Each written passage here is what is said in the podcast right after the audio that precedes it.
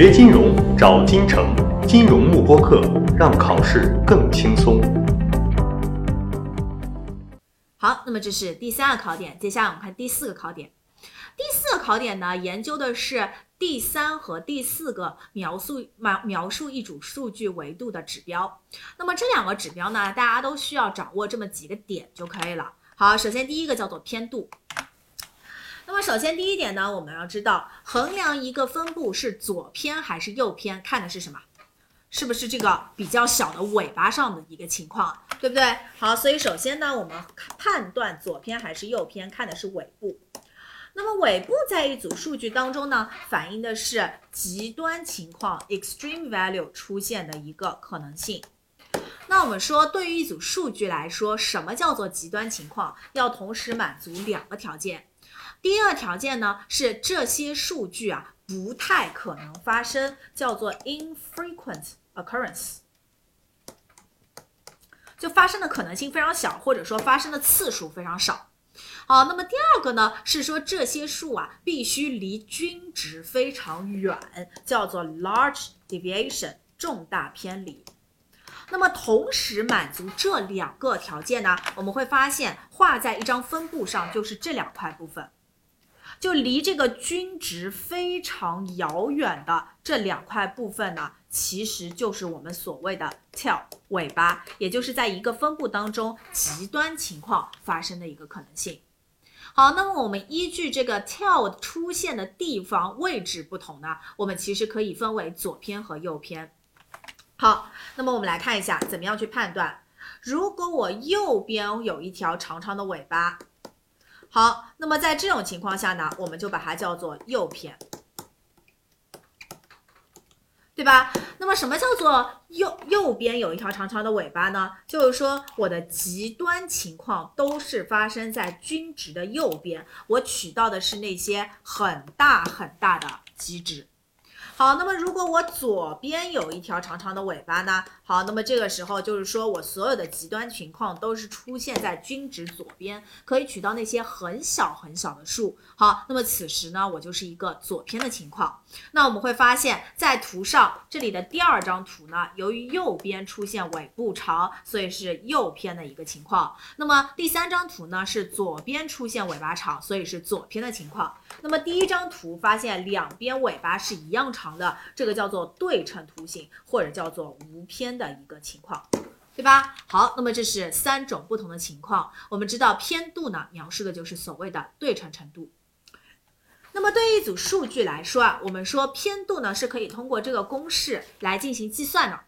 好，但是这个公式呢，我们在考试的时候不需要记忆，我们只要知道在计算的过程当中，如果是右偏的话，我的偏度计算出来是大于零还是小于零？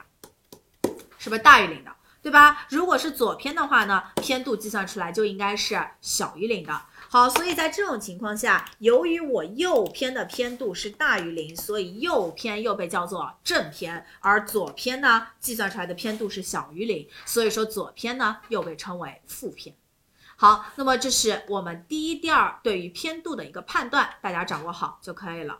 那么同样的道理，如果我有一组数据是对称，或者说它是无偏的，那么此时呢，我的偏度计算出来就应该是等于零的。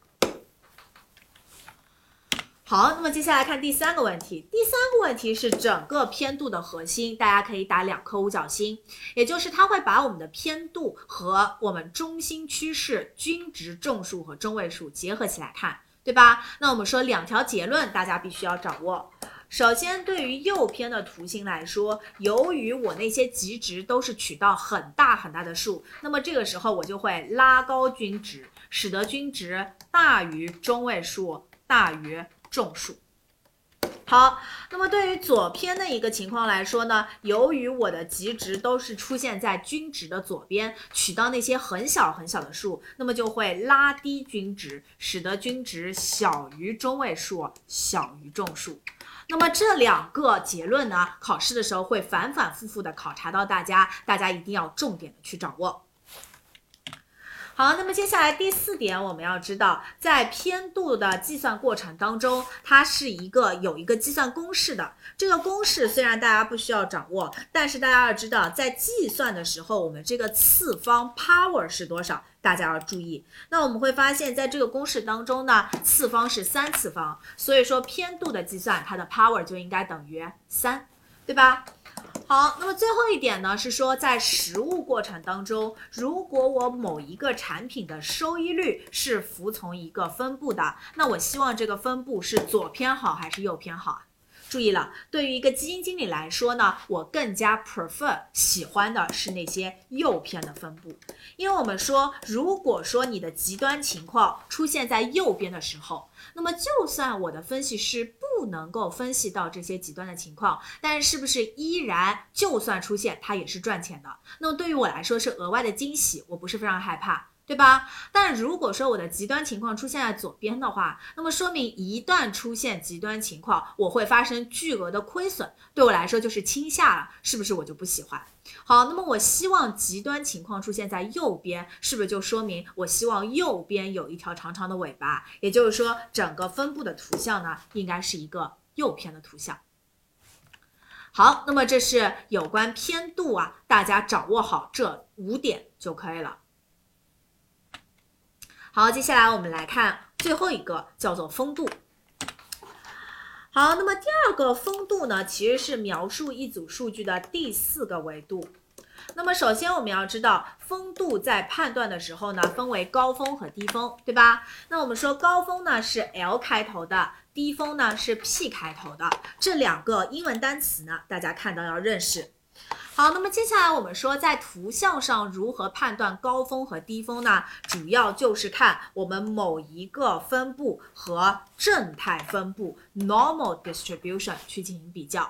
好，那么比如说我用红颜色笔画的，代表的是正态分布 （normal distribution）。那么假设我现在有一个分布呢，它的最高点比这个正态分布要高。形成了这样一种尖尖瘦瘦的图像，好，那我们就把它叫做高峰的一个图像，我们叫做 leptor curtic，对吧？好，那么如果说我现在有一个分布呢，它的最高点比这个正态分布要低，形成了这种矮矮胖胖的图像，那我们就把它叫做 platy curtic，也就是低峰的一个情况。那么通过图像呢，大家首先要会判断峰的一个高低。好，那么接下来第二点呢，就是说我们在计算的过程当中，curtices 同样也是一个可以计算出的数值。那么在用数值进行比较的时候呢，我们重点要掌握的就是这张表格里的数，对吧？我们说正态分布的风度呢是三，所以当我计算出来的风度是大于三的时候，代表的是高峰；当我的风度小于三的时候呢，代表的就是低峰。好，那我们说三不是一个好的数字，所以在这个时候呢，我们往往会用计算出来的风度减去三，减去三之后，是不是就相当于正态分布的这个数就会变成零啊？那我就可以跟零去进行比较。好，那么此时这样的一个风度，也就是在我基础的风度的基础上减去三后得到的这个东西呢，我们把它叫做 excess curtices 超额风度。所以我们在考试的时候，如果看到的是 excess curtices 之后，我们会发现判断高低峰呢，就必须要跟零去比较。那么当我的一个超额风度等于零的时候，说明是正态分布；大于零说明是高峰；小于零呢，说明是低峰，对吧？好，那么这是两种不同的风度的判断方式，大家掌握好就可以了。好，那么接下来呢，我们来看一下后面这道题目。后面这一块呢，其实是风度当中最喜欢考你的有关实物的一个概念。我们说风度描述的本质上不是这个最高点，而还是左右两边尾巴上极端情况出现的一个问题。那么我们看一下对比。我们说偏度呢，描述的是尾部出现的位置到底是在均值的左边还是右边，而风度描述的呢，就是尾巴上出现极值的一个可能性。好，那我们会发现这边有一个概念，说如果说有一个分布，它是某一个产品的收益分布，好，它和正态分布呢有相同的方差。好，那我们来看一下，比如说我们正态分布用 n 表示，而某一个分布呢，我们用 r 表示。此时 r 分布的方差和正态分布的方差应该是一样的，这是第一点，它的条件。那么接下来第二点，在这样的一个条件下面呢，我们会发现有一个结论：高峰必然带来什么？肥尾。好，那我们说这个。理解也很简单。如果我现在这个分布是一个高峰的分布，那我们会发现靠近均值的地方，它是不是多出来这块阴影部分的数据啊？那么在靠近均值的地方，数据越多，是不是说明在离均值近的地方，我这个高峰的分布分布的数据是越紧密的，也就是它的密度是越大的？好，那我为了保证两者的离散程程度是相同的，在靠近均值的地方分布的比较紧密，那么在远离均值的地方是不是要平衡一下？我分布的呢就必须要松散一些。那么怎么样体现松散呢？是不是就是我极端情况出现的可能性要更大？那么此时画在图上呢，就是我尾巴上出现的一个啊。数据呢会更加多一些，那么尾巴变厚了，我们把这个现象呢叫做 fat tail 肥尾的一个现象。好，所以这个时候我们说，如果我告诉你一组数据是高峰的分布，那么说明什么？说明它出现极端情况的可能性是不是就更加多一些？那么体现在分布上呢，是一个肥尾的状态。对吧？好，所以说高峰代表肥尾，那么反过来，在我的离散程度方差相同的情况下，低峰是不是就应该代表瘦尾啊？所以说高峰和低峰其实它反映的是尾部极端情况出现的可能性，也就是肥尾和一个瘦尾的现象。好，那么这是有关高峰的第四个考点。接下来第五个考点呢，也很简单，我们只要知道，对于风度来说，在计算的时候，它的次方是四次方就可以了。锁定金城教育，成就金融梦想。更多备考知识，请关注金融慕播课。